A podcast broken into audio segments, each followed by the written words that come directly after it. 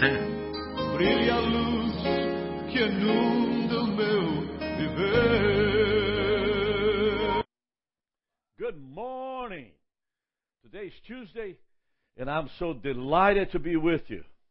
We're, we're treating uh, Daniel chapter 3. Now, Daniel chapter 3 has to do with King Nebuchadnezzar building a large statue like uh, the great Egypt Sphinx in uh, uh, 240 feet long and 66 feet high. Uh, uh, the lion body and the human head. You're familiar with that. Now, Nebuchadnezzar really is doing something in order to enhance himself in the eyes of others. And so the king's statue or image was made of gold. And that something had to do with what happened uh, uh, uh, previously in his vision that he had of, of the Medo Persian Empire. His head was gold. And so he built actually a large statue, 90 feet statue, nine story building. Uh, and so he did it in the plains of Dura, in the province of Babylon. What is in the head of a king? Why would he do things like that? What is the reason for something like that? But you're going to notice in this story that there's, there's a lot that goes on behind, behind the, the, the facts. And so, 16 miles south of Babylon, there's a place called Tuludura. And uh, from Babylon, 16 miles, you could see that small statue in the horizon. And of course, he invited for the dedication the governors, advisors, treasurers, judges, because the, the, the Babylonian Empire engulfed a large area of the world. And, and so in this area, there were conquered kingdoms by Nebuchadnezzar, like they conquered Jerusalem, Judah. And, and so they brought the governors of these areas. So, so this statement from, from Nebuchadnezzar and what he's going to do is to first of all dedicate his statue. And uh, it's a large statue. He assembled all the officials for the dedication. Government officials came from everywhere to bowing down before the Colossus. A scholar proposes that the image was in the likeness of Nebuchadnezzar himself. And I think perhaps I, I would agree with that. And so Nebuchadnezzar officials stood before the image awaiting orders. What are we're going to do. And here's the decree. Yesterday I told you about this. The decree by the herald loudly proclaims, This is what you are commanded to do, O peoples, nations, and men of every language. In other words, when the music played, you're supposed to bow down and worship the statue. Now, in the midst of all of these people were Jews, especially Shadrach, Meshach, and Abednego, who were 14 year old boys who grow up in church. And they would not, in shape or form, would do something like that. And so, uh, uh, when the music began to sound, the officials began to falling down and worshiping the image. And the reason why they worship is because in order to build the statue close by, there's a kiln. It's a place to where the furnace actually melts these metals to build the statue. And so Nebuchadnezzar used the, the, the, the, fiery furnace of those kilns to simply tell them, You don't do it, I'm going to throw you in that furnace. Those of you who are here, if you don't worship this statue, I will throw you into the furnace.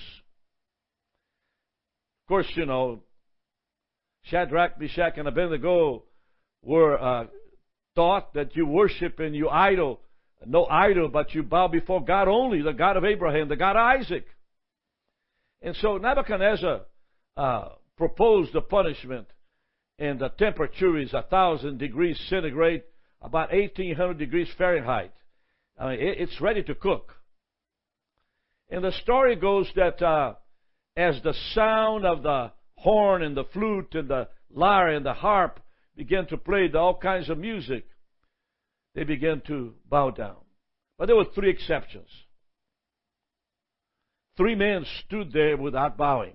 There was three young men, 14 years old. And so the accusers, astrologers, perhaps those who lost their jobs when, when Shadrach, Meshach, and Abednego took over, they began to say to the king, Sir, there are three people here who's really not obeying your command. These astrologers express great hostility toward the Jews, meaning they're just doing something wrong. And so Nebuchadnezzar tried to compromise. He tried to speak to them again and give them another chance. Try to work this out. You know, this is this is not the way it's supposed to be. Why don't we get together here and, and I'll do it again? Can you bow down, please? And this is where we are uh, uh, on chapter on chapter uh, chapter three. When when Shadrach and Meshach and Abednego denied, refused to do that, king was furious with rage. These two words form a, a, a, a sense of extreme anger. Beside himself with rage, the Babylonian despot immediately had three Jews brought before him. And uh, on, on, chapter 3, verse 14, it says this When Nebuchadnezzar said to them, It is true, Shadrach, Meshach, and Abednego, that you do not serve my gods to worship the image of gold that I have set up. Now, in other words, almost pleading. Because he liked them. Almost in disbelief, Shadrach, Nebuchadnezzar asked Shadrach and Abednego uh, if to report, the report was true. Had these three foreigners actually refused to, to worship the gods of Babylon, the gods of Nebuchadnezzar himself worshiped, and disobeyed the king's command to bow before this great image. Now, he offered them, now when you hear the sound of the horn, I'm going to call the musicians and ask them to play it again. Maybe we can just try it again because maybe you didn't understand.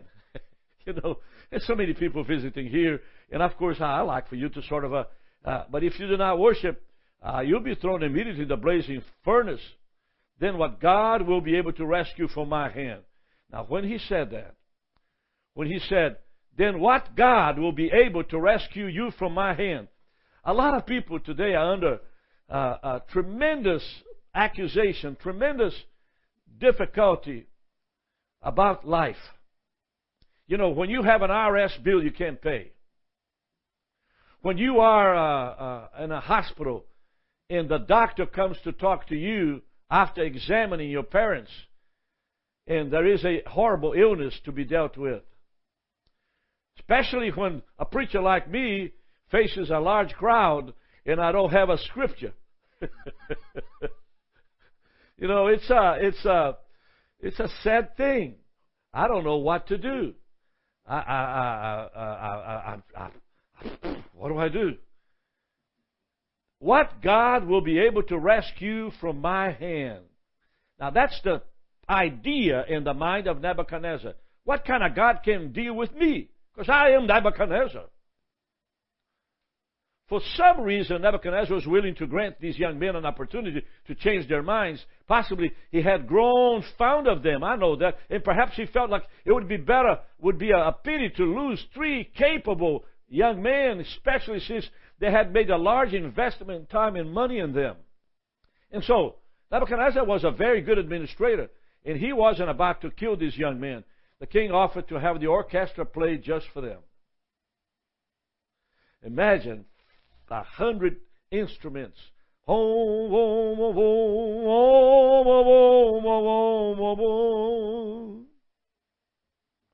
play just for you. The king offered to have the orchestra play. If Shadrach, Meshach, and Abednego would bow down the image, it would be well. But if not, they would be thrown immediately into the blazing furnace. Oh my goodness, getting, whew, it's getting hot here. Oh my goodness, that furnace is burning. It's bothering me. So Nebuchadnezzar added, Then what God will be able to rescue from my hand? He said it the second time. The question seems to reflect the king's previous statement with Israel's God.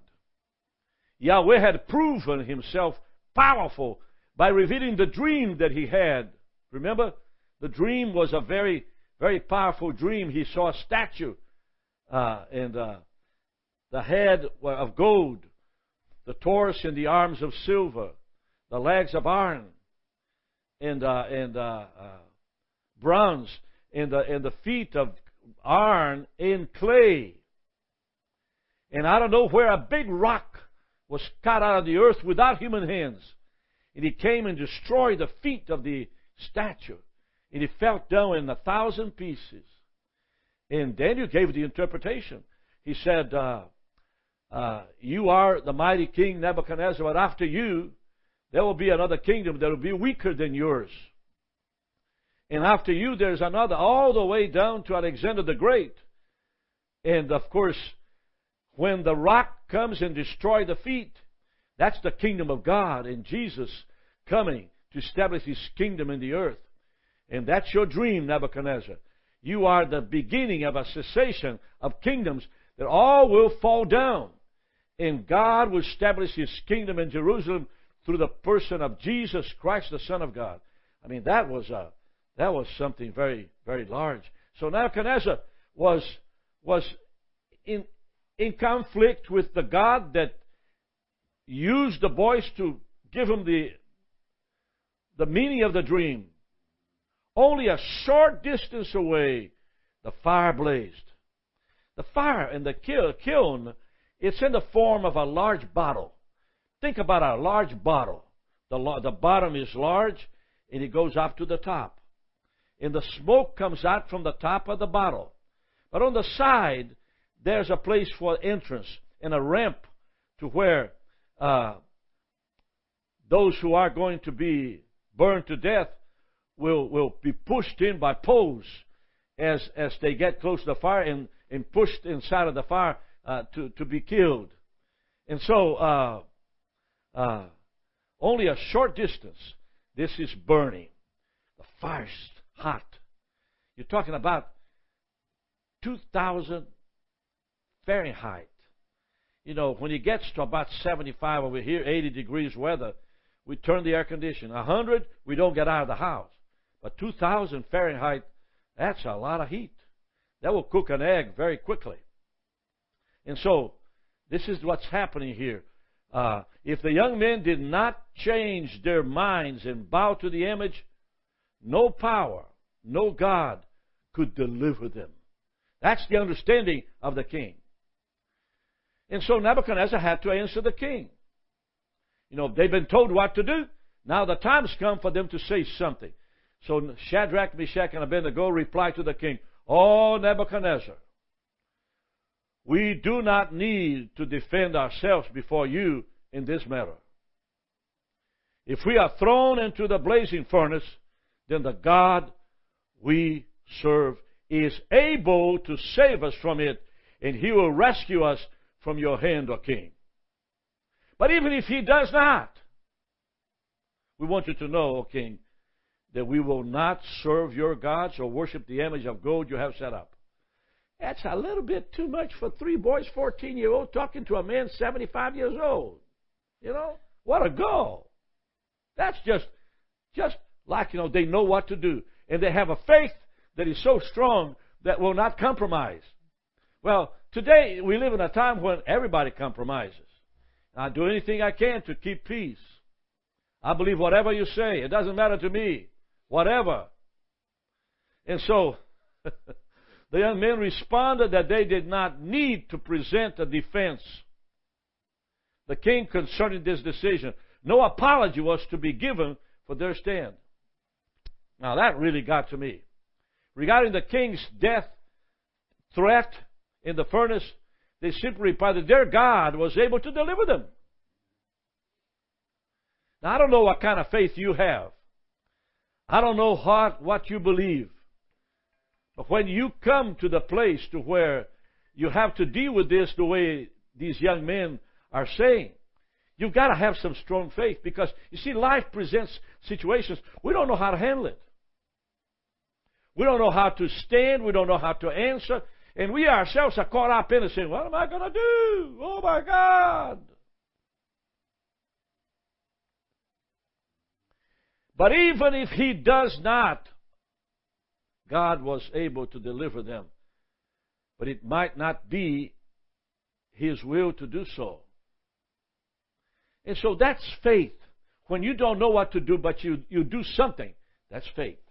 In other words, when you are driving a car and you want speed to, to, to carry a little, a little faster, you press the accelerator. In life, you're going to have to press the accelerator a lot of times because you need to move. Movement in, in, in spiritual life is a faith. And it's a wonderful thing when you move and you find out that's good. And so, Shadrach, Meshach, and Abednego had previously witnessed Yahweh's power over false gods of Babylon in the matter of the king's dream. And so, listen, uh, it's time in times of trial. You and I, the attitude should be of this young man uh, and their attitude. In times of trial, you must yourself say to yourself, I will not compromise. We're going to stand put and see the salvation of the Lord. Some of the most courageous words were spoken and recorded uh, uh, in, in verse 18. It says, Do not be afraid. That's Matthew 10 28. It says, Do not be afraid of those who kill the body but cannot kill the soul. Rather, be afraid of those who can destroy the, both the body and soul in hell. And so don't compromise. Stand firm as to what you believe. And that'll pay off in the years to come. You know, I've a, a beautiful little mother came to me. She was about uh, 23 or so with a beautiful baby uh, in her arm, a beautiful baby in her tummy. And, uh, and, uh, she said to me, I, I need to do something that I'm considering is to have an abortion. Because I can't take care of this baby. I don't have the money. I don't have the house. I don't have the job. And I'm in deep trouble. I don't know what to do. And so I prayed with her and I told her a story about uh, a mother who uh, who had the same dilemma. This mother pondered in doing an, abor- an abortion. And finally, in the last minute, she walked out and had the baby at home. The neighbors came to help her and began to supply their needs. The next thing that happens, the baby grew up. And today, that baby that she almost aborted is a brain doctor, one of the most gifted brain doctors in America. See, Sometimes you have to be afraid of the devil destroying your soul and your body in hell than what you have to go through. And so, this explains the confidence exhibited by Shadrach, Meshach, and Abednego as they declare, But even if he does not, we want you to know, O king, that we will not serve your gods or worship the image of gold you set up. even if they had to suffer a horrible death, painful death. You know, I, I was burning, I was ironing my pants this morning. That's what I have to do. And uh, I almost burned my finger. You know, I just, oh man, I put my finger in my mouth and suck a little bit, make sure that uh, cool off. That hurt. I imagine a burning furnace at 2,000 degrees Fahrenheit feels like when you jump into it. Nebuchadnezzar was furious when he heard this reply. His attitude toward them changed. The Bible says he ordered the furnace heated seven times hotter than usual. So if it was 2,000, 2,000 Fahrenheit times 7, that's 14,000 Fahrenheit. I mean, even the people that would take anyone to the mouth of the furnace would be burned to death.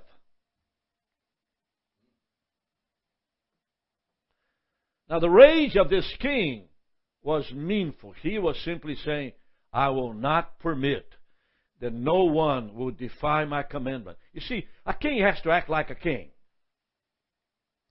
These men uh, were wearing their robes, turbans, you know, clothing.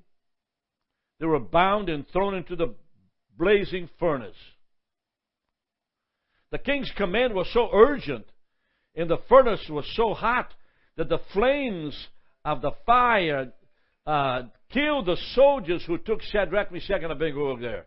The Bible says, and these three men, firmly tied, fell into the blazing furnace.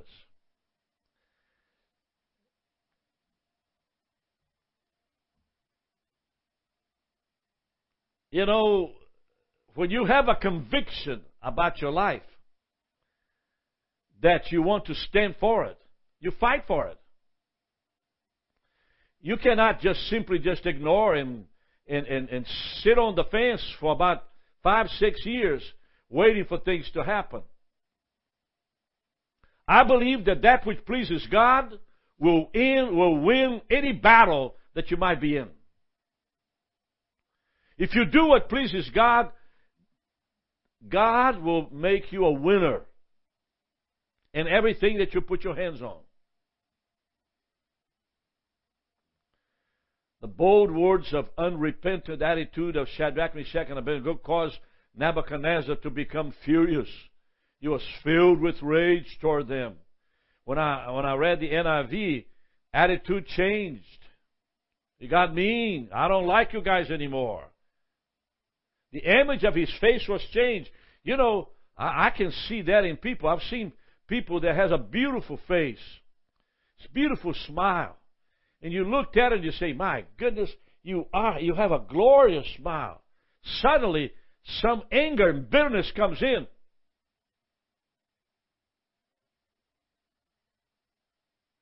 They turned into somebody else. His countenance became harsh flushed with anger. And the king ordered that the furnace be heated seven times hotter than normal. Now let's take a look at the end of this story. Because Nebuchadnezzar commanded some of the strongest soldiers in his army to tie up the three Jews and throw them in the fire. I don't know why Nebuchadnezzar chose strong men to, to put, to sacrifice three 14 year olds. It's kind of interesting. Don't make any sense.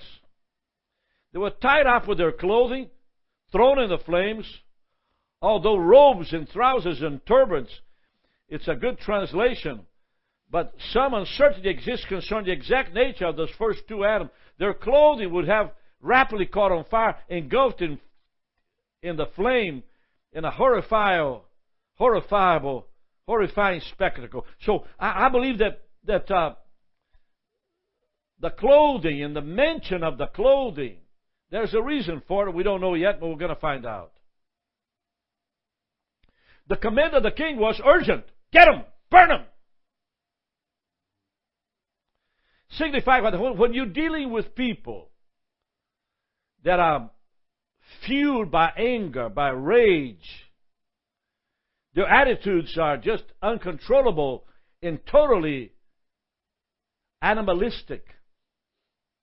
I mean, there's no life in it. There's no substance in it. It's anger and bitterness, acridity, acidity, gall. It's poison. The soldiers were forced to carry them out the commandment.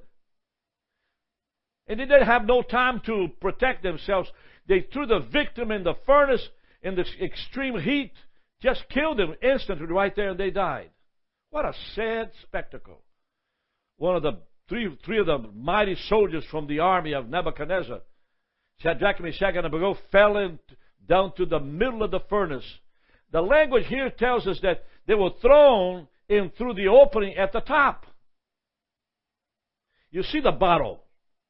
A bottle is something like this to the top and then that's where the cork goes in, and then it enlarges itself down, right? There's an opening at the bottom to see what's happening in there. But what they're saying is that they were thrown on the, through the top. Uh, the furnace of this kind would have to have an opening on the top and on the side.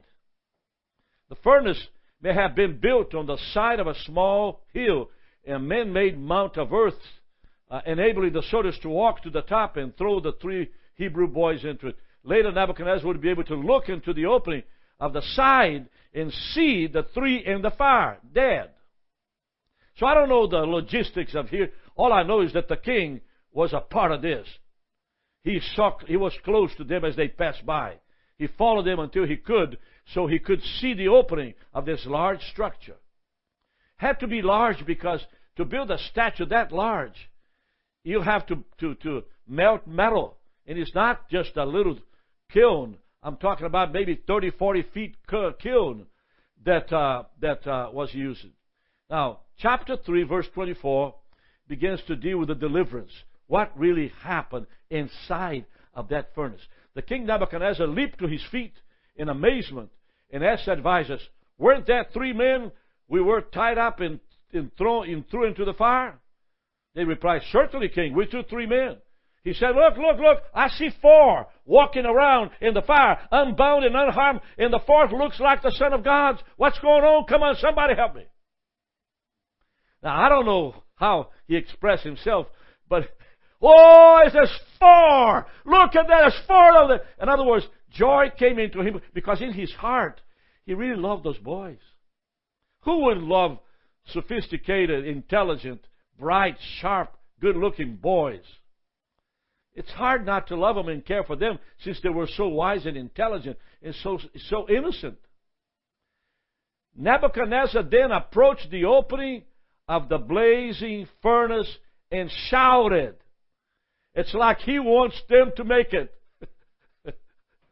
he wants them to overcome it. You see, there's a little joy, a little expectation in the heart of this king. And I believe God is just saving him at this very moment. Shadrach, Meshach, and Abednego, servants of the Most High God, come out! Come here! Come out! You know, uh, a king in his attire, supposed to be sitting on the throne at the bottom of the statue. He walked up quite a distance to this. So he came along with the soldiers, following the soldiers, taking the three boys to the furnace. So he's behind them. Shadrach, Meshach, and Abednego came out of the fire. And the satraps, the prefects, the governors, the royal advisors crowded around them. So this became a large meeting. Came out of the fire, and outside all of the officials, they saw that the fire had not harmed their bodies, nor was a hair in their heads singed. Their robes were not scorched, and there were no smell of fire on them. in other words, imagine these these guys from different type of lands, you know, seven, eight hundred of them passing by and smelling the three boys. Oh, they don't smell. They don't smell. Mm, they, are not burned. They're, they're, not burned. Listen, John, they're not burned. Look, look, uh, look, look at this. They, they, look like nothing happened. Uh, uh who did this? And you can see, you can see the argument and the questions and, and the sayings and the amazement in their eyes because God had done so. Listen, when you don't believe in God, when you don't have faith in the Lord Jesus Christ, you will never experience amazement like this. But when you believe that He's the Son of God, that He died on the cross for us, you begin to rejoice because you see marvelous things that He does. Nebuchadnezzar was prepared to watch Shadrach, Meshach disintegrate in the flames, but he was not prepared for what he saw. Verse 24 says, The king was startled and jumped to his feet in amazement. Like, oh, oh, oh, oh, wow, come on, get out. well, I'm trying to play the part here because that's what the scripture says. It says, The king jumped to his feet in amazement. Now, he had his advisors he asked the advisors, they had thrown only three men into the fire, desired to check the facts.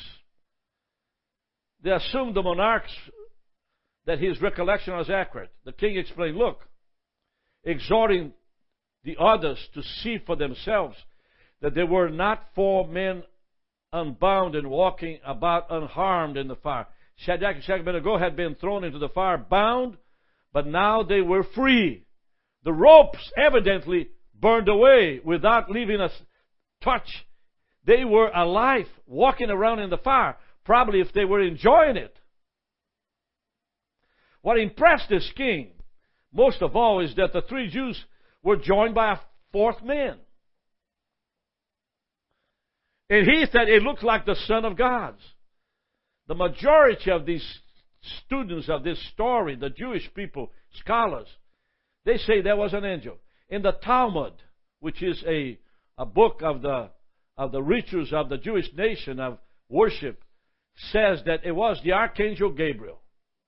I don't know who you think it was, but it couldn't be the devil, it had to be God. And if it is God, it had to be Jesus. If not, Jesus had to be an angel. Whatever it was, you see, it was something that this king finally came to understand that when you deal with these boys, you're dealing with some anointed young men. Well, it's about time for us to go. We got the Shadrach, Meshach, and Abednego out of the fire, and they're probably having a lemonade right now, drinking a little Coke Zero, and talking to the King. Amen. I hope that this will strengthen you, because if you're in the furnace, God can take you out. The fourth man can show up. Amen you.